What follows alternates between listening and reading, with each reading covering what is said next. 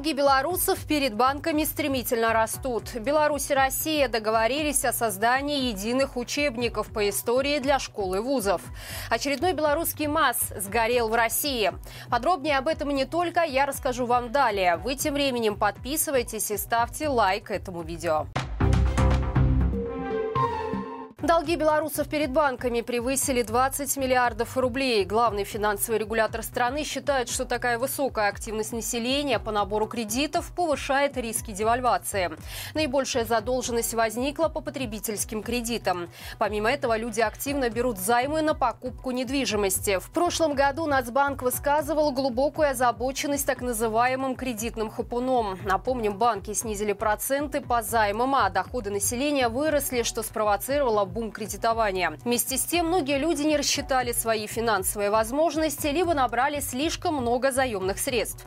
Как следствие, регулятору пришлось поднимать процентные ставки к концу года. Правда, такое решение особо не отразилось на ситуации. По прогнозу некоторых банков, в этом году национальная валюта может ослабнуть на 10%. То есть в среднем в этом году 1 доллар и 100 российских рублей будут стоить примерно 3,5 рубля.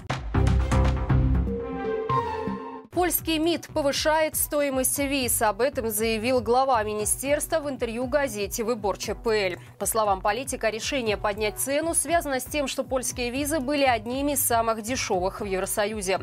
Поэтому желающие их получить в Африке или Азии шли в польское консульство просто потому, что это не стоит больших денег.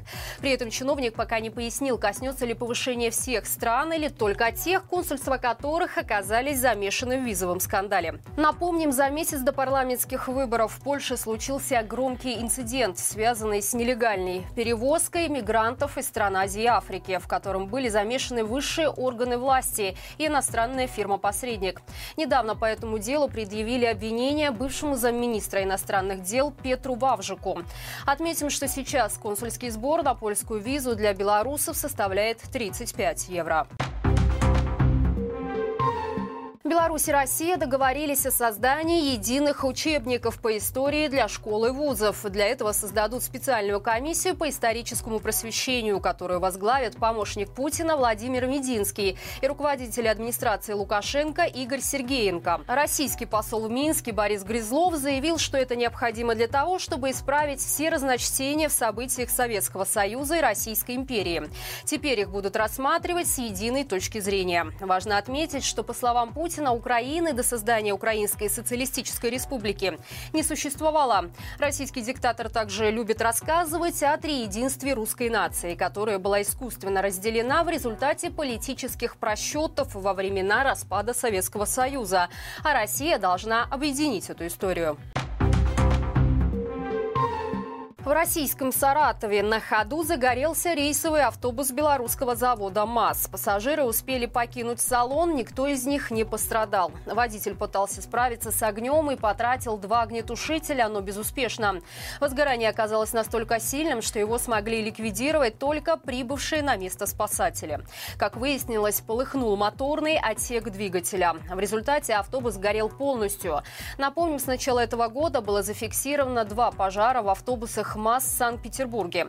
Еще один сгорел в Ижевске. В прошлом году в северной столице РФ произошло не менее шести возгораний, поэтому там на полторы недели прекратили их эксплуатацию. За время простоя специалисты осуществляли доработку системы механизмов автобуса, но, как показала практика, большого эффекта это не возымело. Отметим, что инциденты ранее прокомментировала Лукашенко, который отметил, что переживает по этому поводу и считает происходящее происками конкурентов.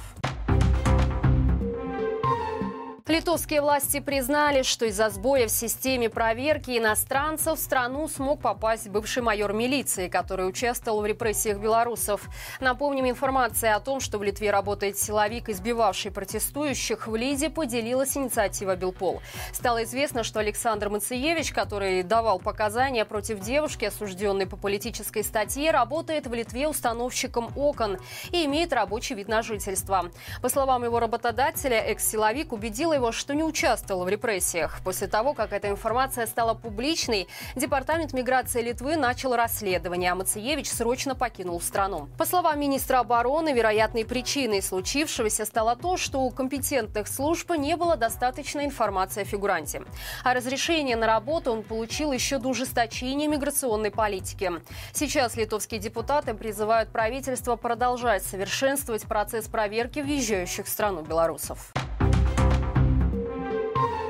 Беларусь не смогла помочь России яйцами. Вся наша продукция, а также яйца из Турции и Азербайджана не попали в торговые сети, а были отправлены на переработку. То есть их используют на производстве или для изготовления кондитерских и других товаров. По информации руководства Руспродсоюза, даже с учетом привлечения в страну зарубежных поставщиков, России не удалось добиться снижения цен на яйца. Обеспечить стабильность цен на рынке скорее помогло заключение долгосрочных контрактов птиц птицефабрик с федеральными розничными сетями. Напомню, в России в конце прошлого года резко подорожали куриные яйца. Начались в стране и проблемы с мясом курицы. Путин объяснил это отсутствием импорта в должном объеме. После этого была достигнута договоренность, что излишки яиц и куриного мяса в РФ будет поставлять Беларусь. И с начала 2024 года поставки из нашей страны в Россию действительно увеличились почти вдвое. Но теперь выясняется, что на прилавке магазинов они так и не попали это все на сегодня. Друзья, хочу напомнить вам о том, что с нами можно безопасно делиться историями через наш анонимный телеграм-бот. Адрес его вы сейчас видите на своих экранах. Его также можно найти в описании к этому видео и в наших социальных сетях. Если вам есть чем поделиться, и вы считаете, что это требует внимания наших зрителей, пишите нам. Мы обязательно об этом расскажем, учитывая все меры вашей безопасности. Спасибо, что остаетесь с нами. Именно благодаря вам нам удается удается доносить правду до большего числа жителей нашей страны. До встречи завтра и живи Беларусь!